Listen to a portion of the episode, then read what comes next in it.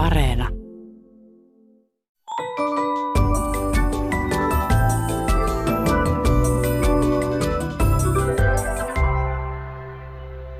Hei, tämä on Aristoteleen kantapää, ohjelma kielen ja todellisuuden villiltä rajaseudulta, ja minä olen Pasi Heikura. Tänään selvittelemme sitä, mistä suomen kieli ja suomalaiset ovat tulleet.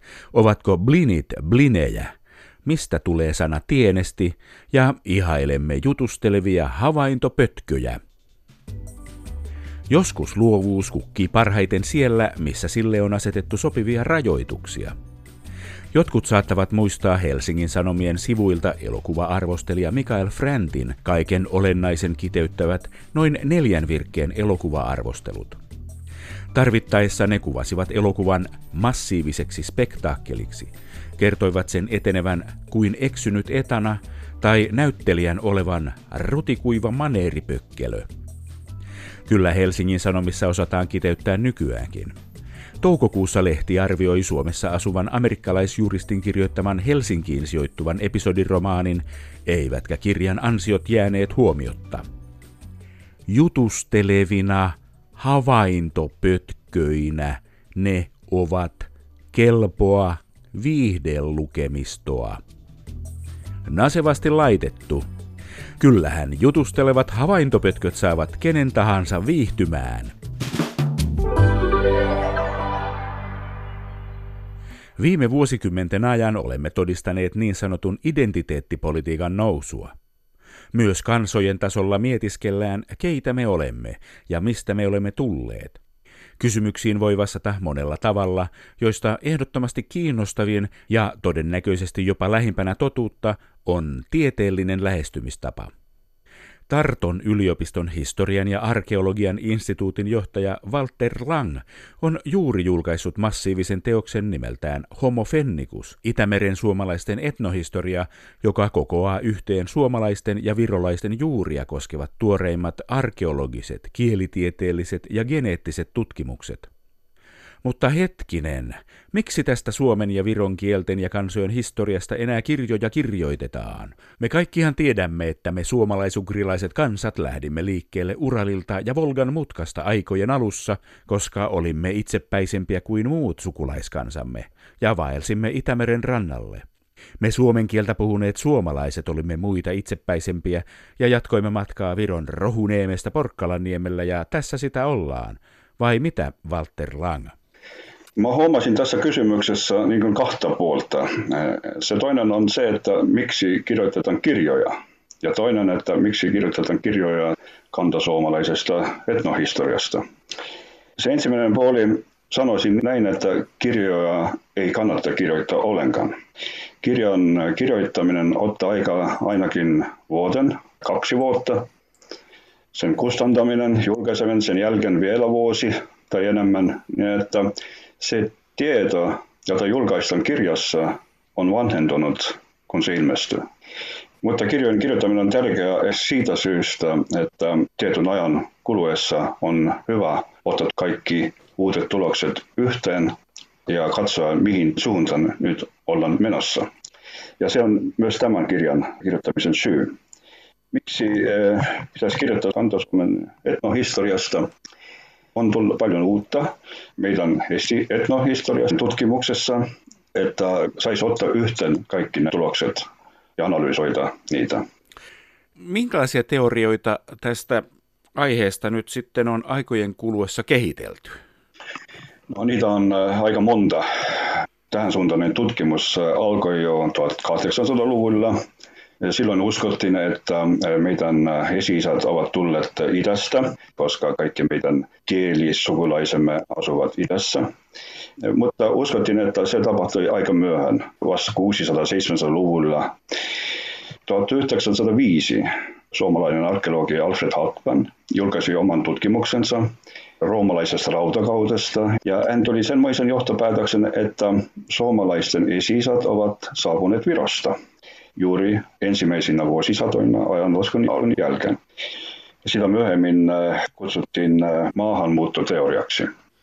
Vuonna 1935 kirjassa Viron hesihistoria Harri Mora, virolainen arkeologi, kehitti semmoisen teorian, että suomalaisuhrilaiset kansat ovat saapuneet äh, Baltian ja Suomen jo neoliittisella kivikaudella. Eli siis äh, lähes 5000 vuotta sitten, 3000 vuotta ennen ajanlaskun alkua. Ja hän yhdisti sen tulon kampakeraamisen kulttuurin kanssa. Kun Hackmanin maahanmuuttoteoria oli hallitseva Suomessa seuraavat 7-80 vuotta, niin tämä kampakeraaminen teoria Virossa jäi hallitsevaksi myös 80 vuodeksi viime vuosisadan loppuun asti. Suomessa vuonna 1997 järjestettiin seminaari ja julkaistiin kirja nimellä Pohjan poluilla, ja tässä kirjassa ensimmäistä kertaa jo jotkut arkeologit erityisesti tulivat semmoisen johtopäätöksen, että asutus voisi olla jatkuva jo varhaismesoliittisesta kulttuurista lähtien. Eli siis ensimmäiset asukkaat, jotka tulivat etelästä jääkauten jälkeen, että jo he puhuivat uralilaisia kieliä. Ja vasta nyt tämän vuosisadan alussa on tullut uusia tutkimuksia ja tuloksia siis kielitieteen puolelta – jotka todistavat sen, että se kaikki on tapahtunut paljon myöhemmin. Ja tästä mun kirjanikin puhuu.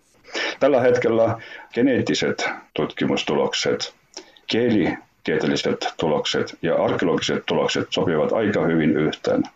Eivät ole koskaan aikaisemmin sopinut niin hyvin yhteen. No niin, ja mikä tämä hahmotelma tästä tilanteesta uusimpien tieteellisten havaintojen perusteella on Tarton yliopiston ja historian arkeologian instituutin johtaja Walter Lang. Kerrotaan lyhyesti. Ainakin Virossa ja Latviassa on tehty arkeogeneettisia tutkimustöitä, koska meidän maaperässä luuaineissäily hyvin ja on saatu sitä muinasteen naalta ja sitä on tutkittu. Ja siitä syystä me voimme olla vähän niin kuin varmempia jostakin vaelluksista ja kehityksistä. Esimerkiksi jos me ajattelemme nyt tätä vanhaa kampakeramista teoriaa, muinaisten tutkimus onkin todistanut, että silloin on tullut ihmisiä lisää itästä.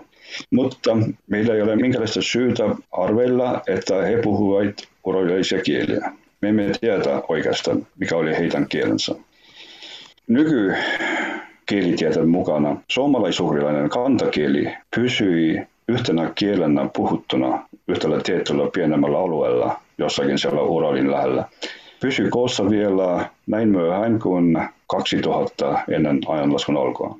Ja vasta sen jälkeen ovat alkaneet muuttoaallot siis sekä idän päin että länten päin, pohjoisen, etelän. E, ja se merkitsee sitä, että me emme saa puhua suomalaisuhrilaisesta väestöstä tällä Baltiassa, Suomessa, ennen 2000, ennen ajanlaskun alkua. Eli siis toisin sanoen tämä kaikki tapahtui pronssikaudella tai jopa rautakauden alussa. Suurin piirtein siis toisella vuosituhannella ja ensimmäisellä vuosituhannella ennen Kristusta.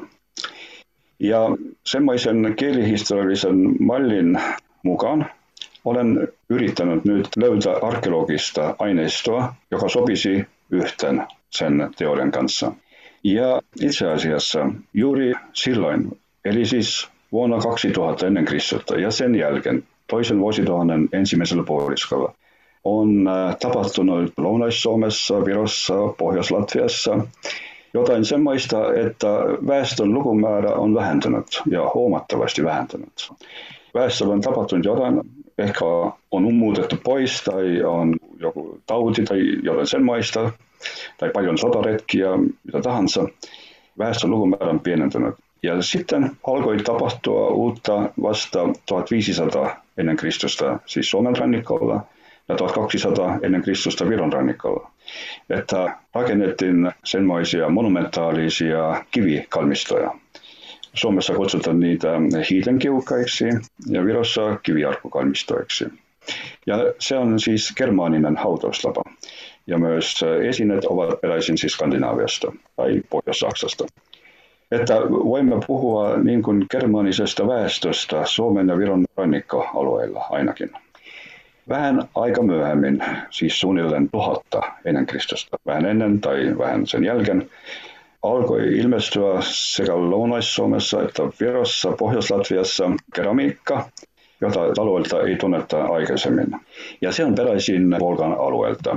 Voi arvella, että se on joutunut tänne senmoista reittiä kuin Volgalta Neprin yläjuoksulle ja Neprin yläjuoksulta Väinän joen yläjuoksulle ja Väinän kautta sitten Itämeren rannalla.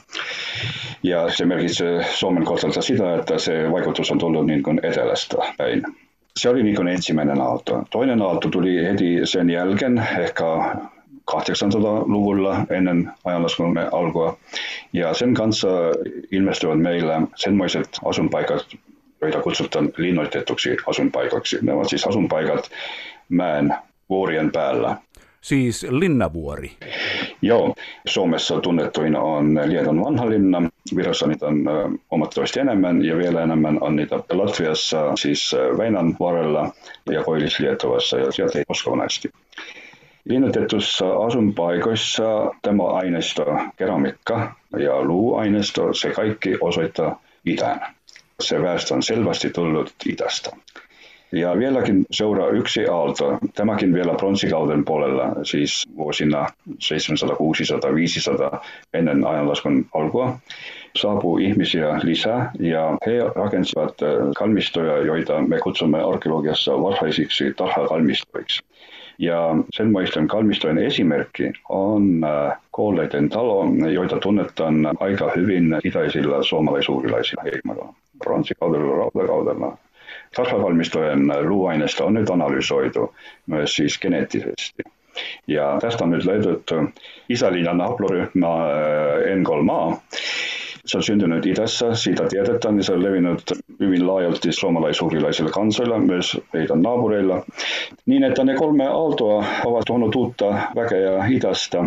Aluksi siis Latvian Väinänjoen varrella, sieltä pohjoisen päin Viron ja Suomen päin Lounais-Suomen rannikkoalueella. Ja myös tästä länten päin vielä Keski-Ruotsi itäosa Mälarin alueella, missä tunnetaan myös keramiikka ja linnoitettuja asunpaikkoja ja myös varhaisia tarhailmistoja pieni joukko. Kun puhutaan Itämeren suomalaisista kielistä, viron kielestä ja suomen kielestä, niin jos se niiden ajoitus tänne on laskettu, että se tulisi joskus tuossa ajanlaskun alussa, niin onko se sitten tämän kolmannen aallon asioita, Walter Lang? Joo, se tarina jatkui silloin, että ne ensimmäiset aallot, ainakin kolme, ne ovat tuoneet länsiuralilaisen äh, kansan osan Baltian. He puhuivat kanta-suomea, mutta kanta-suomessa kielihistoriat äh, ovat erottaneet niin kolme tasoa. Vanhempi, keskikanta-suomi ja myöhäiskanta-suomi. Tämä keskikantasuomi kehittyi sillä tavalla, että se varhainen kantasuomi sai vaikutuksia sekä kantapaltoslaavilaisesta kielestä ja kanta germaaniselta kieltä. Matkan varrella sieltä Volkan alueelta, Moskovan alueelta tänne läntenpäin, siellä asuivat kantapaltoslaavilaiset heimat. Ja heidän kanssa oli paljon tekemistä, kaupankäyntiä sekä asutusta oli varmasti. Kyse on nyt siitä, että miten kehittyy myöhäiskantasuomi, mistä ovat peräisin siis kaikki Itämeren suomalaiset kielet. Ei ole mahdollista otaksoa, että kaikilla tällä laajalla alueella, Väinänjoesta etelässä, Lounais-Suomen pohjoisessa, kieli kehittyi yhtä ja samalla tavalla myöhäiskantasuomeksi. Varmasti eri alueilla ruvettiin puhumaan eri murteita, kieliä, ja että vain yksi niistä on se, mistä me käytämme termiä myöhäiskantasuomi. Kielihistorioitsijoiden mielestä se on kehittynyt jossakin Suomenlahten lähellä, ehkä Suomenlahten eteläpuolella. Ja mä uskon, että mä näen tätä hyvin arkeologisessa aineistossa vaikutusta, joka ilmenee juuri roomalaisella rautakaudella, eli siis ensimmäisenä vuosisatona. Ja se kulttuurivaikutus se on mennyt ulos Pohjois-Virosta, Virunmaalta, se on mennyt sekä pohjoisen Lounais-Suomen että myös etelänpäin Keski-Viron, äh, Kaakkois-Viron pohjoisosiin, Länsi-Viron. Juuri tämä vaikutusaalto on se, mitä mä ajattelen, että se on se myöhäis Kanta-Suomen äh, leviäminen, siis kaikkialla niillä alueilla, missä myöhemmin kehittyvät itämeren suomalaiset kielet ja kulttuurit. Eli viron kieli ja suomen kieli ja nämä kulttuurit ja ihmiset ja vaikutteet esihistoriallisella ajalla ovat tulleet idästä ja etelästä ja lännestä, koska se oli germaaneja. Joo, juuri. Meidän pitäisi ottaa huomioon kaikki nämä osat, että se oli paikallisväestö, joka oli peräisin kivikaudesta. Me emme tiedä, minkälaista kieltä he puhuivat. Mutta Kanta-Suomessa on havaittu sellainen substraatti. Se ei ole indoeurooppalainen ja se ei ole uralilainen, se on jotain muuta. Että se voi olla paikallisen väestön kieli ennen sitä, mutta me emme tiedä tästä paljon. Ja sitten germaniväestö ja sitten Itasta tulleet ja sitten baltilaiset. Sellainen se kehitys on ollut. Minkälaisista väkimääristä puhutaan, kun puhutaan näistä vanhoista ajoista? Onko kyse sadoista, kymmenistä ihmisistä, kymmenistä tuhansista ihmisistä? Ne ovat kaikki vaikeat kysymykset, koska meillä ei ole aineistoa, että saisimme laskea ihmisten lukumäärä. Mutta ainakin Viron kohdalta mä olen tehnyt vähän niin paleodemografisia laskelmia ja voin sanoa sen, että jos puhutaan niistä germaniperäisistä kiviarkukalmistoista, todennäköisempi on sellainen tilanne, että alussa noin vuonna 1200 ennen ajanlaskumme alkua niitä uusia asukkaita tuli aika vähän, ehkä 50-100 ihmistä, ei paljon enemmän.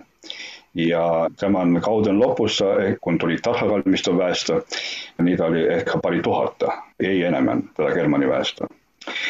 Miten paljon oli itästä tulleita, on aika vaikea kysymys. Alussa niitä oli vähän. Yhdessä linnoitetussa asunpaikassa asui suurin piirtein 30-60 ihmistä. Niin että mm, ehkä tuhansia, ehkä satoja, muutamat tuhannet ehkä, varmasti ei kymmeniä tuhansia kun yhteisöt ovat näin pieniä, niin voisi ajatella, että kieli muuttuu aika helposti ja nopeasti. Että jos alle tuhat ihmistä muuttaa puheen parttaan, niin se sujuu nopeammin kuin satojen tuhansien tai miljoonan. Se varmasti sujuu nopeammin ja helpommin, ja se on helpompi niin kuin ymmärtää tänään. Mutta kieli ei muuttu niin kuin itsestään, että sen muuttumiseksi on pakko edellyttää, että myös ihmiset muuttivat paikasta toisen. Ja jos johonkin yhteisöön tulee uusia ihmisiä, niin he voivat tuoda oman kielen mukanaan tai sitten omaksua vanhojen asukkaiden kielen. Oh joo, pitäisi niin erottaa, että minkälaisesta muuttoliikestä on kyse ja minkälaisista kontakteista. No esimerkiksi kun otamme tämän kansallisen epoksin Kalevin poika, kun Kalevin poika meni Suomen Sepanloa ja hän halusi tilata miekan ja sai sen miekan. Että tapahtui niin kontakti, kauppakontakti kahden väestön välillä. Sen kontaktin tuloksena ei muuttunut yhtään mitään. Ei muuttunut kieli, ei muuttunut genetiikassa mitään, mutta tämä kontakti olisi havaittava Viron arkeologisessa aineistossa, jos tämän Kalevin pojan suomalainen miekka olisi löydetty jostakin.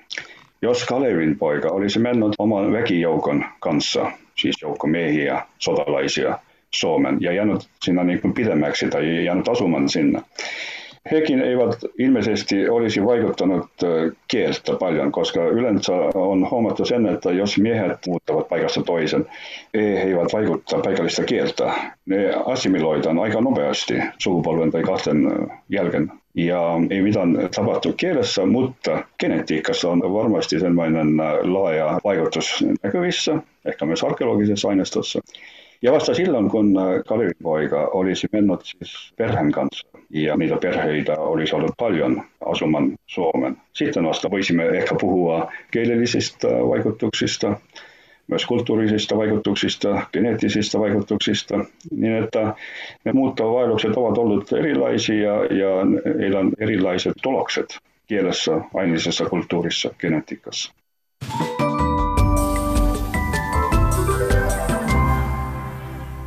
Kansa on taas puhunut. Reservin luutnantti ylikersontti EVP huomasi Ylen verkkouutisen otsikon Puolustusvoimat räjäyttelee Kittilän korvessa. Mielestäni puolustusvoimat räjäyttelee Kittilän korvessa tuo vanhalle pioneeriupserille mieleen huviksi tai päämäärättömästi tehtävän räjäytystyön, mistä ei jutusta päätellen ole kuitenkaan kyse. Reservin luutnantti miettii myös, että laulaminen ja käyminen muuttuvat kepeästi lauleskeluksi ja käyskentelyksi, kun taas viettäminen muuttuu viettelemiseksi. Reservin luutnantilla on hyvin tähdättyjä ajatuksia, jotka eivät ammu yli. Ehkä Ylen otsikossa käytettiin tarkoituksellisesti frekventatiiviverbiä, eli verbiä, joka ilmaisee usein toistuvaa, jatkuvaa, epämääräistä tai mielivaltaista toimintaa. Itse jutussa kerrotaan, että räjäytyksiä on useita.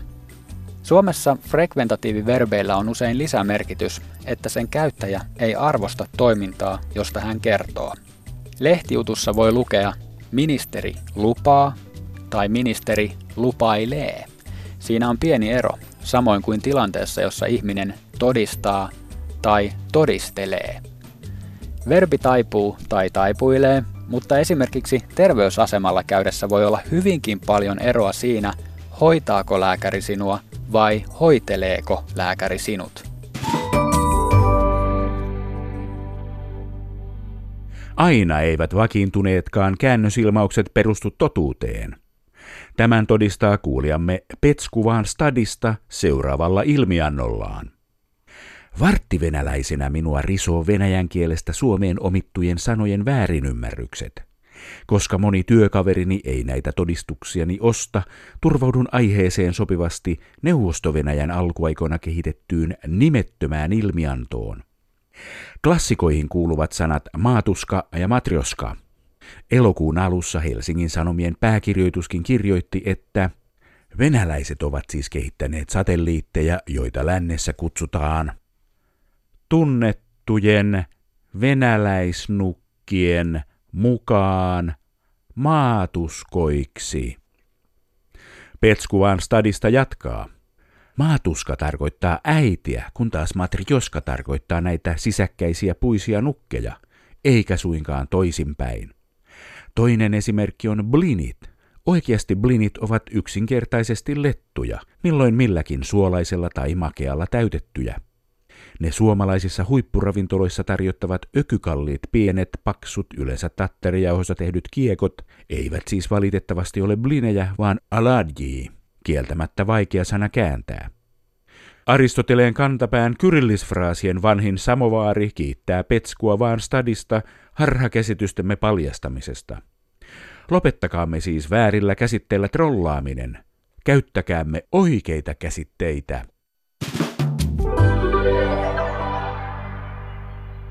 Kaikkihan me muistamme, että kielemme mainiot sanat ansio ja ansaita ovat joko lainoja germaanikielistä tai johdoksia sanasta ansa. Tällöin ansaitseminen olisi ansalla pyydystämistä ja ansio näin saatu saalis. Mutta tämä ei riitä ystävällemme Timo Lehtiselle Pirkkalasta. Hän haluaa tietää, että mistä sana tienesti on tullut suomen kieleen. Kysytään suomen kielen tutkija Kaisa Häkkiseltä, joka vastaa näin. Tienesti liittyy tienata verbiin, molemmat ovat erillisiä lainoja ruotsista. Tienesti on periaatteessa sama sana kuin ruotsin tjenst, mutta sen ääneasu on sellainen, että se saattaa olla vanhempi kuin nykyruotsalainen laina. Aivan ensimmäinen Tienestin esiintymä on Suometar-lehdessä vuonna 1850, ja siinä oli kysymys Muroleen kanavan kaivuhommista. Tienata verbi näyttää vähän vanhemmalta, siitä löytyy useita esimerkkejä Oulun viikkosanomista. Aivan ensimmäiset olivat pilajuttuja, jotka kertoivat käsityöläisten ansaitsemiskeinoista. Jos Suomessa ansaitsemisen logiikka juontuu sanasta ansa, Ruotsissa kyse on palvelemisesta. Tseena merkitsee myös palvella. Ehkä tässä on yksi osa syy siihen, että Suomen matka palveluyhteiskunnaksi on ollut hitaampi kuin länsinaapurissa. Tässä kaikki tällä erää. Jos silmäsi sattuu tai korvaasi särähtää jokin lause tai sana, ilmoita asiasta Aristoteleen kantapäälle sähköpostilla osoitteeseen aristoteles.yle.fi tai lähetä viesti ohjelman Facebook-sivun kautta. Kuulemiin viikon kuluttua.